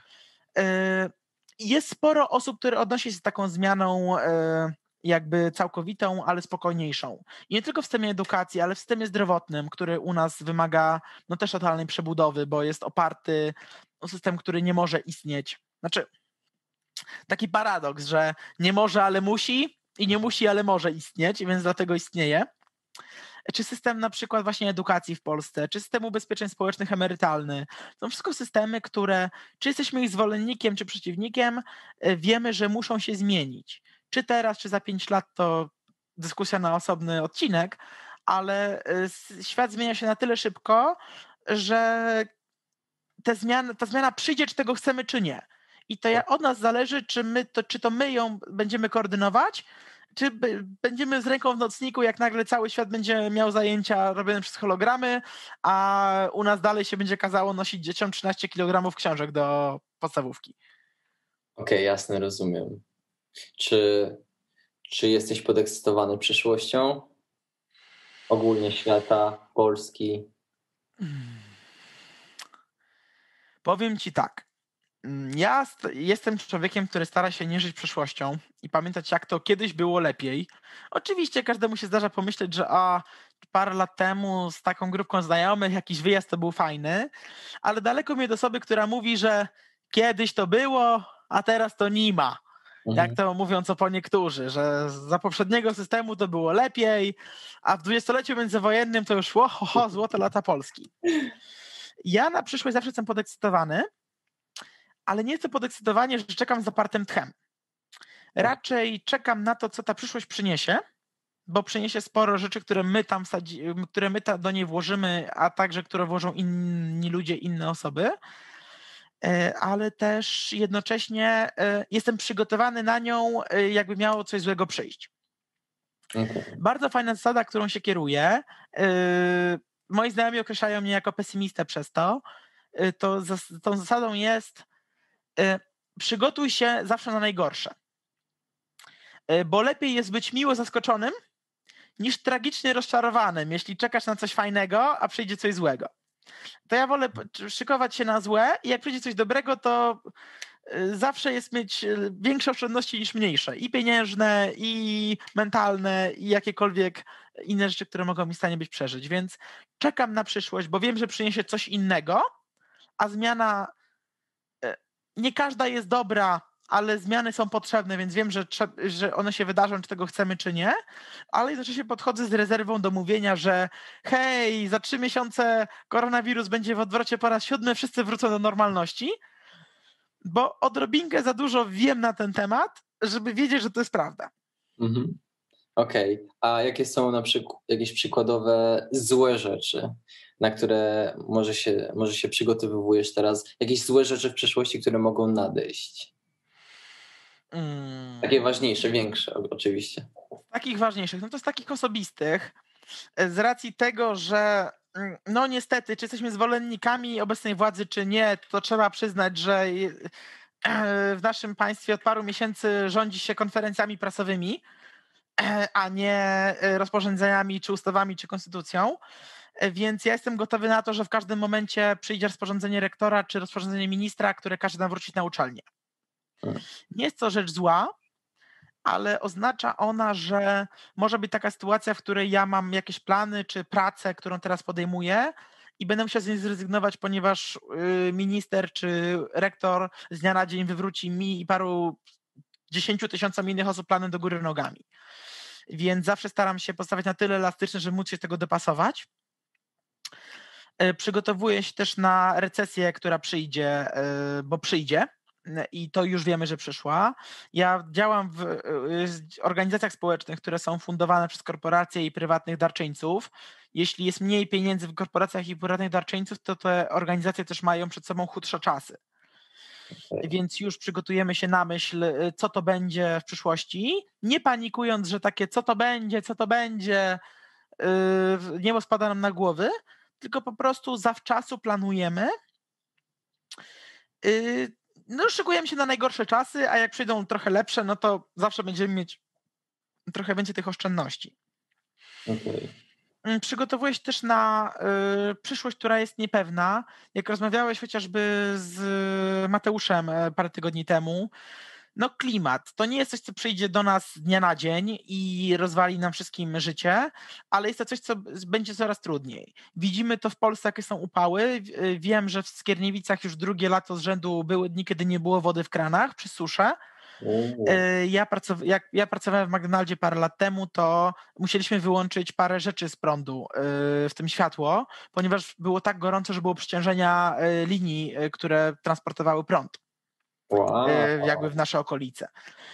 Więc na to też się szykuje. Nie, tak jak mówię, nie jest to wydarzenie, które przyjdzie nagle i wywróci nam się do góry nogami, ale ono będzie po trochu, po trochu tak się do nas skradało i to, to właśnie są te zmiany, które będziemy musieli po, powoli się do nich przyzwyczajać, tak? E, już prawie konsensusem naukowym jest to, że niedługo w Polsce będzie taki klimat, jak był 50 lat temu w Portugalii że Polska będzie takim krajem, gdzie ludzie z Norwegii będą mogli przyjeżdżać sobie, wiesz, nad morze, bo będzie tak ciepło. Mhm. Y, tak jak my przyjeżdżaliśmy do Chorwacji, to Finlandczycy będą przyjeżdżali nad Bałtyk do nas, bo jest taniej niż u nich nad Bałtykiem. No i staram się może nie żyć wiadomościami ze świata, patrzeć, co się dzieje na świecie i patrzeć, z czego mogę panikować w tym miesiącu, Y, ale tak jak na przykład teraz życie społeczne w listopadzie dominowały protesty po wyroku Trybunału Konstytucyjnego Julii Przyłębskiej, y, no to wiem, że zaraz się może wydarzyć coś innego, tak? I trzeba zawsze o tym pamiętać, żeby nie zostać się z ręką w nocniku, y, że nagle ojej, coś się wydarzyło, a ja nie byłem na to w ogóle gotowy. Okej. Okay. A jakie są jakieś pozytywne rzeczy, których na które może trochę oczekujesz, rzeczy, na które liczysz, że się wydarzą, ogólnie tak światowo? Ojej, jest taka fundacja w Stanach Zjednoczonych, która y, szuka wszelkiego rodzaju klechów, guślarzy i magików, którzy myślą, że są w stanie przewidzieć przyszłość. Jeżeli przewidzisz mhm. trzy duże wydarzenia z kolejnego roku, dostajesz milion dolarów. Tak na razie nikomu się nie udało przewidzieć czegoś takiego yy, nie do przewidzenia. Yy, I powiem ci szczerze, że ja też nie jestem osobą, która oczekuje, znaczy jestem osobą, która szykuje się na złe i na dobre, ale daleko mi jest od powiedzenia jakby to, yy, co liczę, że się wydarzy. Bo są rzeczy, które chciałbym, żeby się wydarzyły, oczywiście, jak na przykład koniec koronawirusa, na który liczę, że w przyszłym roku może nastąpi, aczkolwiek nie sądzę, że to może być aż tak szybko zrobione. Liczę na to, że no, uda mi się skończyć, skończyć semestr z dobrymi stopniami. Liczę na to, że y, moja praca okaże się przyjemna. Liczę na dalsze szczęście w życiu rodzinnym czy w związku ale nie będę tutaj mówił, co myślę się zdarzy w przyszłym roku, ponieważ równie dobrze może się okazać, że y, dwóch ministrów się pokłóci i będziemy mieć wybory za trzy miesiące, co wywróci życie do góry nogami wszystkich. Y, jest to mało prawdopodobne, ale wiemy, że nie jest to niemożliwe. Więc tutaj po prostu y, nadchodzi sytuacja, w której staram się nie planować za bardzo do przodu, poza takimi niezbędnymi, podstawowymi rzeczami. I też nie chcę być y, wróżką, która mówi, co się wydarzy. Okej, okay. a wspomniałeś y, o tym, że na przykład chciałbyś, żeby wirus się skończył w przyszłym roku, ale nie wydaje ci się, że tak będzie. więc myślisz, że mimo tego, że będziemy już jakoś tak w połowie roku, tak mi się wydaje, że przynajmniej całkiem dużo ludzi powinno mieć dostęp do szczepionek, to nie rozwiąże sprawy. Znaczy, powiem ci tak. Mm, z tym pytaniem y, to do ekspertów proszę, y, bo ja ekspertem nie jestem. Y, ale powiem ci, że nie znam się, ale się wypowiem. Dobrze. A mianowicie wypowiem się na rzeczach, które uważam, że mogą się stać. I tutaj zaznaczam, że oczywiście wszelkiego rodzaju eksperci czy z wykształceniem mogą im poprawiać ale według mnie, nawet jeżeli będzie zaszczepione pół populacji, czy 60%, czy 80%, to to nie jest tak, że my magicznie 1 marca wrócimy do życia sprzed koronawirusa, bo sporo rzeczy zostanie z nami. Praca zdalna. Według mnie dezynf dezynfekcja do rąk, czyli te dozowniki płynu z alkoholem zostaną z nami już na zawsze. Yy, zmienił się na zawsze system pracy, czyli praca zdalna, czyli wideokonferencje. Yy, więc mówiąc, że koronawirus z nami zostanie, to nie jest tak, że zostanie z nami te najgorsze, najgorsze momenty pandemii, tylko że on na tyle zmienił to, jak my funkcjonujemy, jak działamy, na lepsze i na gorsze, że te zmiany będziemy widzieć przez kolejne parę lat. Okay. Mateusz w rozmowie z Tobą mówił, że y, osoby, które teraz są na y, lockdown generation, czyli osoby, które pobierają edukację zdalnie, odczują to za parę lat, że tam niektóre części mogą być trochę gorsze rozwinięte niż u osób z rocznika wyżej czy niżej. E, w takim stopniu koronawirus z nami zostanie. Restrykcje też nie zostaną zniesione z dnia na dzień. E, otworzą restauracje, otworzą siłownie, ale według mnie jeszcze sporo czasu, jeszcze sporo wody w Wiśle upłynie, zanim wrócimy do koncertów czy do meczów e, piłkarskich z pełną publicznością. Y, oczywiście rządy, co po niektóre, mogą otwierać się wcześniej, ale za, według mnie będą eksperci, którzy będą nawoływali do raczej powolnego otwierania się, a nie do zrobienia otwarcia na hura, Hail Mary, się wszystko naraz, bo to y, jak wiemy tylko doprowadza do pogorszenia się sytuacji. Okej, okay, jasne, rozumiem. Trochę idąc, to znaczy trochę już kończąc, zastanawiam się, trochę podobnie jak w sumie z, z Mateuszem, jakby jesteś teraz profesjonalnym wikipedystą, nie wiem jak to powiedzieć, tworzysz tą, tworzysz konferencję konferencje, przepraszam, młodych liderów. Um, pamiętam, że ostro debatowałeś. E, ogólnie zawsze jesteś czymś zajęty, robisz coś produktywnego i tak się zastanawiam, skąd się w, ciebie, w tobie bierze e, motywacja i chęć do jakiejś ciągłej pracy. Hmm. Powiem ci tak. E, powiem ci tak, skąd się bierze motywacja? E, sprowadzę to trochę do polityki, ale tutaj wyjaśnię o co chodzi. Według mnie e, każdy powinien się interesować tym, co się dzieje dookoła niego, e, w tym polityką. E, wiąże się to z tym, że e, jeżeli interesujemy się tym, co się dzieje dookoła nas, czy w życiu rodzinnym, prywatnym, y, samorządowym, y, sąsiedzkim, miejscowym czy światowym, jesteśmy w stanie na to oddziaływać. Nie wiedząc, co się dzieje dookoła nas, y, nasze zdanie to jest taka Karyna na Facebooku, która sobie głośno krzyczy o tym, że Bill Gates ją kontroluje za pomocą szczepionki, no wiesz, dużo śmiechu dla obserwujących, ale mało y, mocy sprawczej ma taki komentarz. Mhm. E, więc ja po prostu wychodzę z założenia, że jeżeli y, y, jeśli chcesz doprowadzić do czegoś, zrób to sam. If you want something done, do it yourself. Okay. E, więc ja bym sobie nie wybaczył mm, na przykład nie pójścia na protesty, w które wierzę, bo takie wstawianie ramki na Facebooka na swoje zdjęcie i mówienie popieram protest, no jest żartem.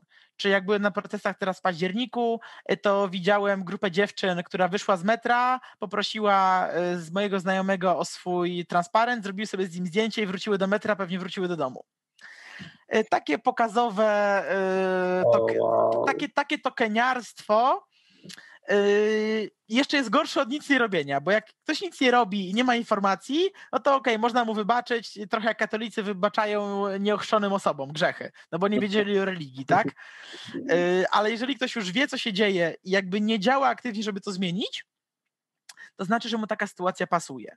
Ja też zawsze powtarzam moim takim troszeczkę uprzywilejowanym znajomym, że jeżeli nie interesujesz się polityką, to bardzo ci zazdroszczę życia, które ci na to pozwala Mm. Bo y, na nieinteresowanie się polityką mogą sobie pozwolić tylko i wyłącznie osoby, którym obecny system się podoba.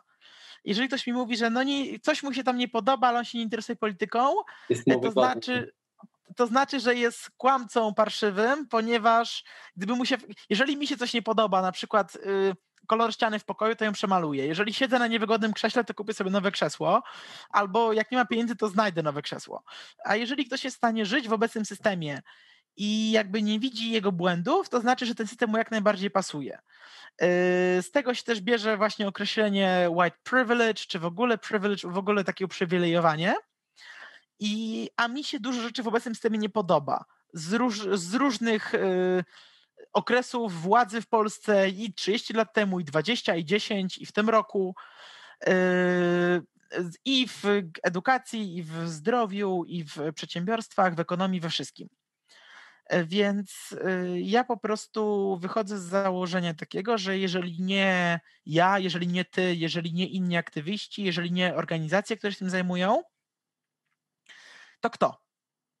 Okay. Ponieważ y, Polska ma dobrych polityków, żeby było jasne, bo to nie jest tak, że każdy polityk y, jest zły, ale oni są w mniejszości. Jeżeli ty się nie interesujesz polityką czy tym, co się dzieje dookoła ciebie, to to się bardzo szybko zainteresuje tobą.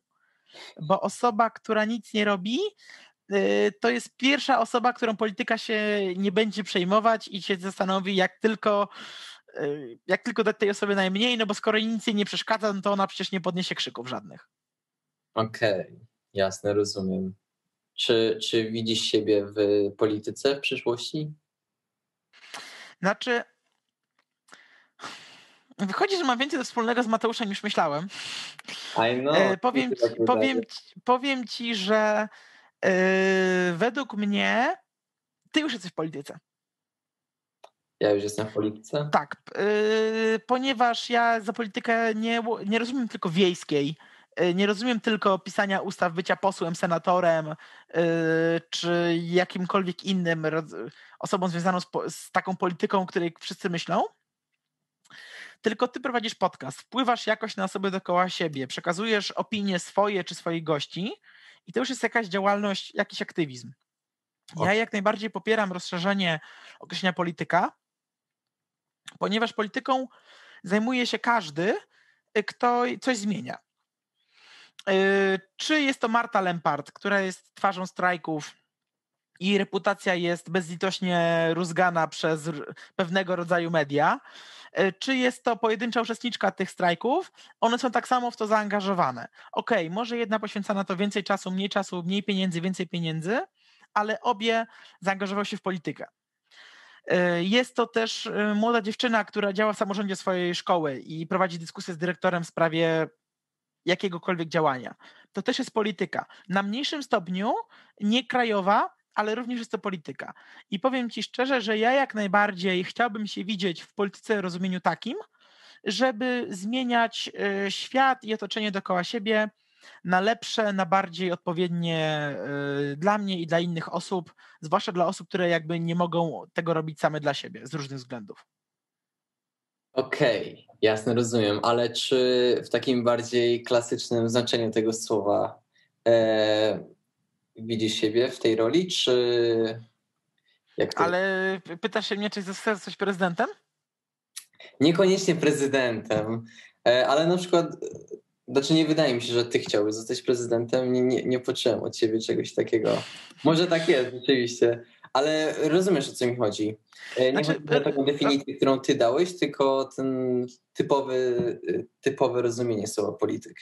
Znaczy powiem ci tak, e, typowe rozumienie słowa polityk, polityk yy, też jest specyficzne, ponieważ mamy polityków, yy, z którymi ja się nie zgadzam na naprawdę każdej sferze ideologii, światopoglądu, a doceniam ich za ich ciężką pracę. Bez konkretnych nazwisk, y, ale są posłowie, y, posłowie czy senatorowie z różnych kręgów, z różnych partii politycznych, którzy działają aktywnie. Oni są przekonani, że faktycznie robią parę dobrych rzeczy i słuchają się swoich wyborców, wyborców innych i jakoś działają. Są też posłowie, z którymi bardziej się zgadzam. Jest to Franek Sterczewski, którego miałem okazję poznać tej jesieni osobiście, który pokazuje, że on jest posłem, ale nie jest politykiem w rozumieniu tego e, słowa takim praktycznym, tak? E, były dramy z nim związane, że jak on śmiał nie przylecieć samolotem na seminarium dla posłów, tylko przyjechał pociągiem. Jak on śmiał pojawić się w trampkach na złożeniu swojej przysięgi w Sejmie, no bo kto to widział, żeby poseł nie przyszedł po prostu Bentleyem i garniturem. E, I to jest przykład takiej właśnie osoby, aktywisty, która poszła do polityki i została tym posłem, ale nie została politykiem. Bo ja y, widzę, jak y, niektórzy działają i jak będąc w tej polityce na najwyższym szczeblu, są w stanie y, dalej pamiętać, jakby skąd przyszli, pamiętają, jak byli sami cielęciami i działać na rzecz osób, które ich wybrały, a także na rzecz osób, no, które się z nimi nie zgadzają, ale aktywnie chcą ułatwiać im życie, tak? I z czymś takim jak najbardziej widziałbym siebie w roli właśnie takiej osoby. Ja ciebie też widzę w roli takiej osoby. Czy na. Mm, dziękuję. Na sam, proszę. Czy na sam koniec chciałbyś dać e, radę młodym osobom? Hmm, powiem ci tak, widziałem ostatnio bardzo fajny filmik, że najgłupsza rada, jaką ci daje e, bilioner, czy miliarder, to jest follow your passion. Osoba, która ci mówi, żeby się skupił na swoim hobby, naprawdę nie zarobiła swojej kasy na e, swojej kasy, ani nie, nie jest tam, gdzie jest w życiu e, z powodu podążania swoim hobby.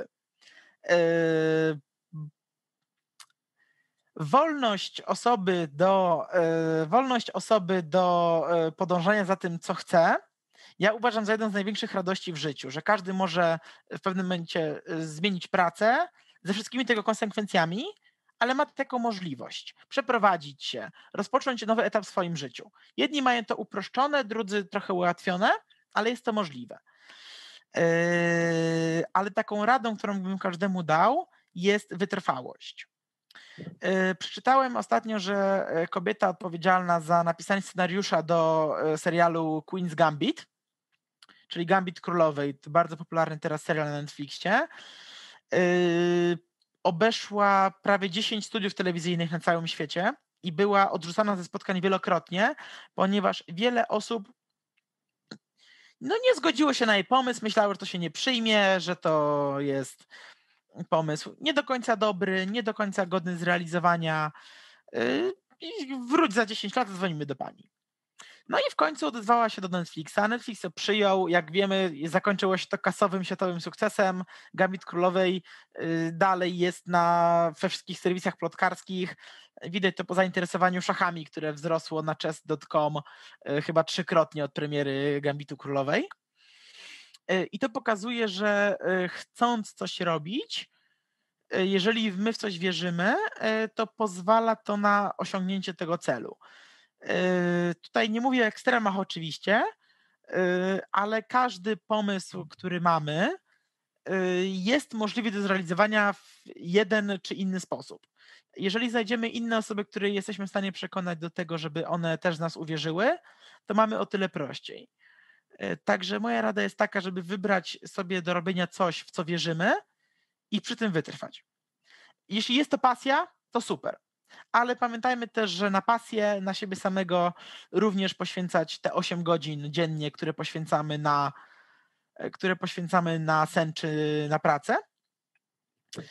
Y, I naprawdę życzę Wam, żeby ta rzecz, w którą uwierzycie i ta rzecz, w której osoby staną wytrwałe, koniec końców okaże się również ich pasją. Okej. Okay. To brzmi jak świetna rada. Czyli wytrzymałość i dużo pracy. Jasne. Znaczy dużo pracy nie, ponieważ ja wierzę, że e, jeżeli ktoś w coś wierzy i faktycznie pomysł mu się udaje, to to przestaje być pracą. Aha, okej, okay, w ten sposób. Że jeżeli robisz coś, co lubisz, e, to nie spędzisz ani dnia w pracy. Okej, okay. dobrze. Nadzik, dziękuję Ci bardzo, bardzo za tę rozmowę. Była bardzo ciekawa, dużo się dowiedziałem. E, mam nadzieję, że się zobaczymy niedługo po jak minie ten wirus, który mam nadzieję, że minie w przyszłym oby, roku. Oby, Tak. I życzę Ci wesołego nowego roku i mam nadzieję, że Twoje życie będzie dobre. Ja też życzę wszystkiego najlepszego w nowym roku, a i życzę Ci, żeby się też szykował na najgorsze. Dobrze, tak będę. Cześć.